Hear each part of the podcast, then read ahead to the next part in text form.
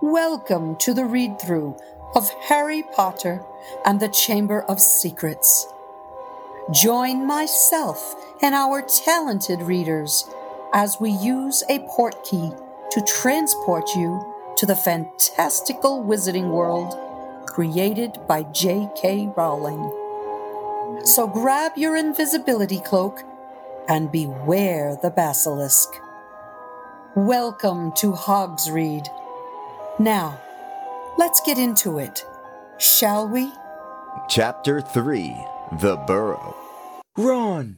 breathed Harry, creeping to the window and pushing it up so they could talk through the bars. Ron, how did you. What the. Harry's mouth fell open as the full impact of what he was seeing hit him. Ron was leaning out the back window of an old turquoise car, which was parked in midair. Grinning at Harry from the front seats were Fred and George, Ron's elder twin brothers. All right, Harry? asked George. What's been going on? said Ron. Why haven't you been answering my letters? I've asked you to stay about 12 times. And then Dad came home and said you've got an official warning for using magic in front of muggles. It wasn't me. And how did he know? He works for the ministry. said Ron. You know we're not supposed to do spells outside of school. You should talk. said Harry, staring at the floating car. Oh, this doesn't count. said Ron. We're only borrowing this. It's Dad's. We didn't enchant it. But doing magic in front of those muggles you live with? I told you I didn't, but it'll take too long to explain now. Look, can you tell them at Hogwarts that the Dursleys have me locked up and won't let me come back? And obviously I can't magic myself out, because the Ministry'll think that's the second spell I've done in three days. So. Stop gibbering. said Ron. We've come to take you home with us. But you can't magic me out either. We don't need to. said Ron, jerking his head toward the front seat and grinning. You forget who I've got with me. Tie that round the bars. said Fred, throwing the end of a rope to Harry. If the Dursleys wake up, I'm dead. said Harry as he tied the rope tightly around a bar and Fred revved up the car. Don't worry. said Fred. And stand back. Harry moved into the shadows next to Hedwig, who seemed to have realized how important this was and kept still and silent. The car revved louder and louder, and suddenly, with a crunching noise, the bars were pulled clean out of the window as Fred drove straight up in the air. Harry ran back to the window to see the bars dangling a few feet above the ground. Panting, Ron hoisted them up into the car. Harry listened anxiously, but there was no sound from the Dursleys' bedroom. When the bars were safely in the back seat with Ron, Fred reversed as close as possible to Harry's window. Get in! Ron said, But all my Hogwarts stuff, my wand, my broomstick, Where is it? locked in the cupboard under the stairs, and I can't get out of this room. No problem. said George from the passenger seat. Out of the way, Harry. Fred and George climbed cat-like through the window into Harry's room. You had to hand it to them, thought Harry, as George took an ordinary hairpin from his pocket and started to pick the lock, A lot of wizards think it's a waste of time knowing this sort of muggle trick, said Fred. but we feel their skills worth learning even if they are a bit slow. There was a small click and the door swung open. So, we'll grab your trunk, you grab anything you need from your room, and hand it to Ron. Whispered George. Watch out for the bottom stair. It creaks. Harry whispered back as the twins disappeared onto the dark landing. Harry dashed around his room, collecting his things and passing them out the window to Ron. Then he went to help Fred and George heave his trunk up the stairs. Harry heard Uncle Vernon cough. At last, panting, they reached the landing, then carried the trunk through Harry's room to the open window. Fred climbed back into the car to pull with Ron, and Harry and George pushed from the bedroom side. Inch by inch, the trunk slid through the window. Uncle Vernon coughed again. a bit more. Panted Fred, who was pulling from inside the car. One good push. Harry and George threw their shoulders against the trunk and it slid out of the window into the back seat of the car. Okay, let's go. George whispered. But as Harry climbed onto the windowsill, there came a sudden loud screech from behind him, followed immediately by the thunder of Uncle Vernon's voice. That ruddy owl? I'd forgotten Hedwig. Harry tore back across the room as the landing light clicked on. He snatched up Hedwig's cage, dashed to the window, and passed it out to Ron. He was scrambling back onto the chest of drawers when Uncle Vernon hammered on the unlocked door, and it crashed open. For a split second, Uncle Vernon stood framed in the doorway. Then he let out a bellow like an angry bull and dove at Harry, grabbing him by the ankle. Ron, Fred, and George seized Harry's arms and pulled as hard as they could. Petunia! Roared Uncle Vernon. He's getting away! He's getting away! But the Weasleys gave a gigantic tug, and Harry's legs slid out of Uncle Vernon's grasp.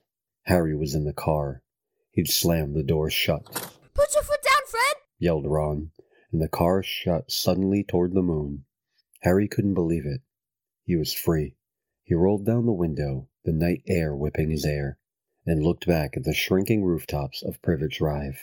Uncle Vernon, Aunt Petunia, and Dudley were all hanging, dumbstruck, out of Harry's window. See you next summer. Harry yelled. The Weasleys roared with laughter, and Harry settled back in his seat, grinning from ear to ear. Let Hedwig out. He told Ron. She can fly behind us. She hasn't had a chance to stretch her wings for ages. George handed the hairpin to Ron, and a moment later, Hedwig soared joyfully out of the window to glide alongside them like a ghost. So what's the story, Harry? said Ron impatiently. So what's been happening? Harry told them all about Dobby, the warning he'd given Harry, and the fiasco of the violet pudding. There was a long, shocked silence when he had finished, Very fishy. said Fred finally. Definitely dodgy. Agreed George, So, he wouldn't even tell you who's supposed to be plotting all this stuff? I don't think he could. Said Harry. I told you, every time he got close to letting something slip, he started banging his head against the wall. He saw Fred and George look at each other, You think he was lying to me? said Harry. Well, put it this way House elves have got powerful magic of their own, but they can't usually use it without their master's permission. I reckon old Dobby was sent to stop you coming back to Hogwarts. Someone's idea of a joke. Can you think of anyone at school with a grudge against you? Yes. said Harry and Ron together instantly. Draco Malfoy. Harry explained, He hates me. Draco Malfoy. said George, turning around. Not Lucius Malfoy, son. Must be. It's not a very common name, is it? said Harry, Why? Heard Dad talking about him. said George, He was a big supporter of you know who. And when you know who disappeared, said Fred, craning around to look at Harry. Lucius Malfoy came back saying he'd never meant any of it. Load of dung. Dad reckons he was right, and you know who's in a circle. Harry had heard these rumors about Malfoy's family before, and they didn't surprise him at all. Malfoy made Dudley Dursley look like a kind, thoughtful, and sensitive boy, I don't know whether the Malfoys own a house elf. said Harry. Well, whoever owns him will be an old wizarding family, and they'll be rich. said Fred, Yeah, Mum's always wishing we had a house elf to do the ironing. said George, But all we've got is a lousy old ghoul in the attic and gnomes all over the garden. House elves come with big old manors and castles and places like that. You wouldn't catch one in our house. Harry was silent, judging by the fact that Draco Malfoy usually had the best of everything. His family was rolling in wizard gold. He could just see Malfoy strutting around a large manor house. Sending the family servant to stop Harry from going back to Hogwarts also sounded exactly like the sort of thing Malfoy would do. Had Harry been stupid to take Dobby seriously? I'm glad we came to get you anyway. said Ron. I was getting really worried when you didn't answer any of my letters. I thought it was Errol's fault at first. Who's Errol? Our owl! He's ancient. It wouldn't be the first time he'd collapsed on a delivery, so I tried to borrow Hermes. Who? The owl Mum and Dad bought Percy when he was made prefect. said Fred from the front. But Percy wouldn't lend him to me. said Ron. Said he needed him. Percy's been acting very oddly this summer, said George, frowning. And he has been sending a lot of letters and spending a load of time shut up in his room. I mean, there's only so many times you can polish a prefect badge. You're driving too far west, Fred. He added, pointing at a compass on the dashboard. Fred twiddled the steering wheel. So, does your dad know you've got the car? said Harry, guessing the answer. Uh, no.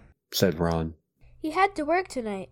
Hopefully, we'll be able to get it back in the garage without Mom noticing we flew it. What does your dad do at the Ministry of Magic anyway? He works in the most boring department Said Ron. the Misuse of Muggle Artifacts Office. The what?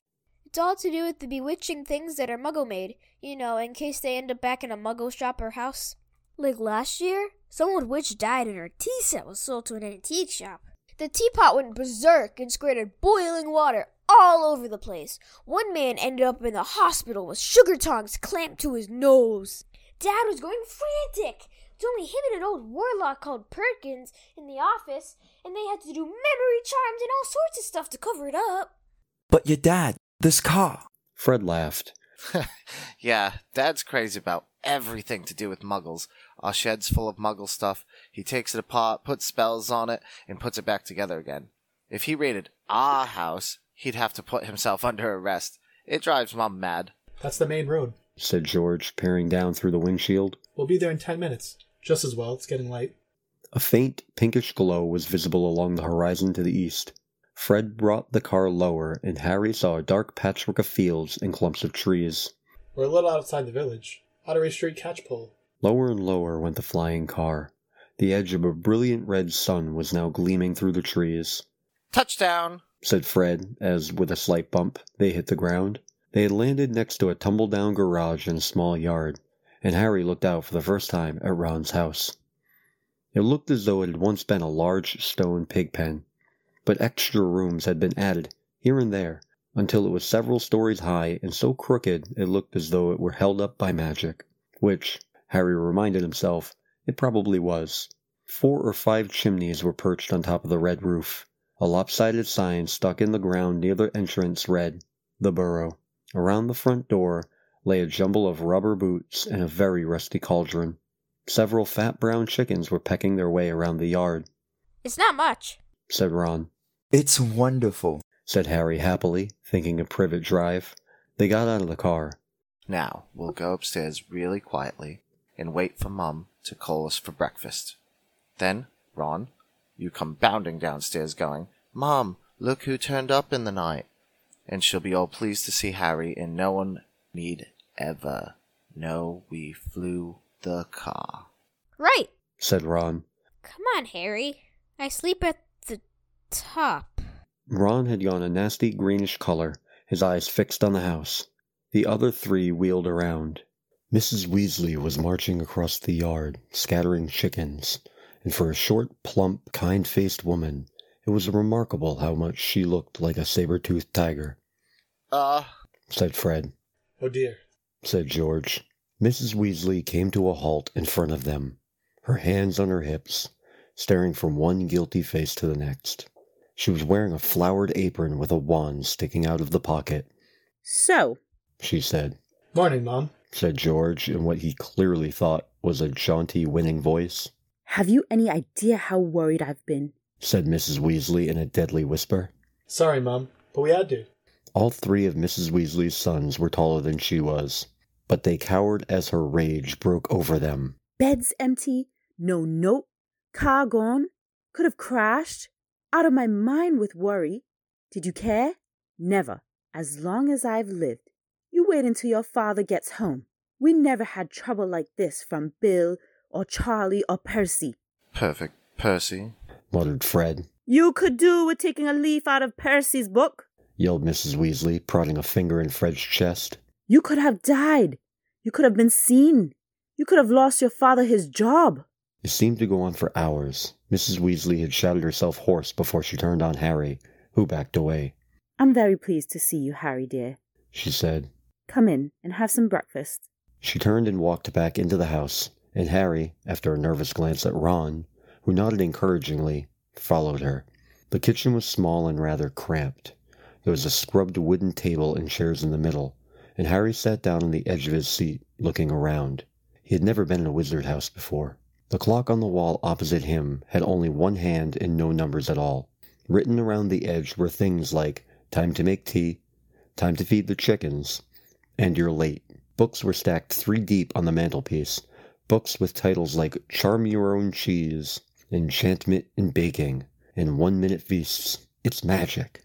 And unless Harry's ears were deceiving him, the old radio next to the sink had just announced that coming up was Witching Hour with the popular singing sorceress Celestina Warbeck. Mrs. Weasley was clattering around, cooking breakfast a little haphazardly, throwing dirty looks at her sons as she threw sausages into the frying pan. Every now and then she muttered things like, Don't know what you were thinking of. and Never would have believed it. I don't blame you, dear. she assured Harry, tipping eight or nine sausages onto his plate. Arthur and I have been worried about you too. Just last night we were saying we'd come and get you ourselves if you hadn't written back to Ron by Friday. But really, She was now adding three fried eggs to his plate. flying in a legal car, halfway across the country, anyone could have seen you. She flicked her wand casually at the dishes in the sink, which began to clean themselves, clinking gently in the background, It was cloudy, Mum. said Fred. You keep your mouth closed while you're eating. Mrs. Weasley snapped, They were starving him, Mom.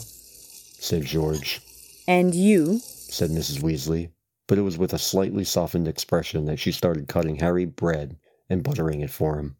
At that moment, there was a diversion in the form of a small red headed figure in a long nightdress, who appeared in the kitchen, gave a small squeal, and ran out again, Ginny, said Ron in an undertone to Harry. my sister, she's been talking about you all summer. Yeah, she'll be wanting your autograph, Harry. Fred said with a grin, but he caught his mother's eye and bent his face over his plate without another word. Nothing more was said until all four plates were clean, which took a surprisingly short time, Blimey, I'm tired. yawned Fred, setting down his knife and fork at last. I think I'll go to bed and. you will not. Snapped Mrs. Weasley. It's your own fault you've been up all night. You're going to de-gnome the garden for me. They're getting completely out of hand again. Oh, Mom. And you too, She said, glaring at Ron and George. you can go up to bed, dear. She added to Harry. You didn't ask them to fly that wretched car. But Harry, who felt wide awake, said quickly, I'll help Ron. I've never seen a de-gnoming. That's very sweet of you, dear, but it's dull work. Said Mrs. Weasley, Now let's see what Lockhart's got to say on the subject. and she pulled a heavy book from the stack on the mantelpiece. George groaned. Mom, we know how to de-gnome a garden. Harry looked at the cover of Mrs. Weasley's book. Written across it in fancy gold letters were the words Gilderoy Lockhart's Guide to Household Pests. There was a big photograph on the front of a very good looking wizard with wavy blonde hair and bright blue eyes. As always in the wizarding world, the photograph was moving. The wizard, who Harry supposed was Gilderoy Lockhart, kept winking cheekily up at them all. Mrs. Weasley beamed down at him. Oh, he is marvelous. She said, He knows his household pests all right. It's a wonderful book. Mum fancies him. said Fred in a very audible whisper. Don't be so ridiculous, Fred. said Mrs. Weasley, her cheeks rather pink. All right. If you know better than Lockhart, you can go and get on with it, and woe betide you if there's a single gnome in that garden when I come out to inspect it. Yawning and grumbling, the Weasleys slouched outside with Harry behind them. The garden was large, and in Harry's eyes, exactly what a garden should be. The Dursleys wouldn't have liked it. There were plenty of weeds, and the grass needed cutting. But there were gnarled trees all around the walls, plants Harry had never seen spilling from every flower bed, and a big green pond full of frogs. Muggles have garden gnomes too, you know. Harry told Ron as they crossed the lawn. I've seen those things they think are gnomes. Said Ron, bent double with his head in a peony bush. Look little fat Santa Clauses with fishing rods. There was a violent scuffling noise. The peony bush shuddered, and Ron straightened up. This is a gnome. He said grimly, Get off me! Get off me! squealed the gnome. It was certainly nothing like Santa Claus. It was small and leathery looking, with a large, knobby, bald head, exactly like a potato. Ron held it at arm's length as it kicked out at him with its horny little feet. He grasped it around the ankles and turned it upside down. This is what you have to do. He said. He raised the gnome above his head and started to swing it in great circles like a lasso. Seeing the shocked look on Harry's face, Ron added, It doesn't hurt them. You've just got to make them really dizzy, so they can't find their way back into their gnome holes. He let go of the gnome's ankles. It flew twenty feet into the air and landed with a thud in the field over the hedge. Pitiful. I bet I can get mine beyond that stump. Harry learned quickly not to feel too sorry for the gnomes. He decided just to drop the first one he caught over the hedge, but the gnome, sensing weakness, sank its razor sharp teeth into Harry's finger, and he had a hard job shaking it off. Until Wow, Harry, that must have been 50 feet. the air was soon thick with flying gnomes, See? They're not too bright. Said George, seizing five or six gnomes at once.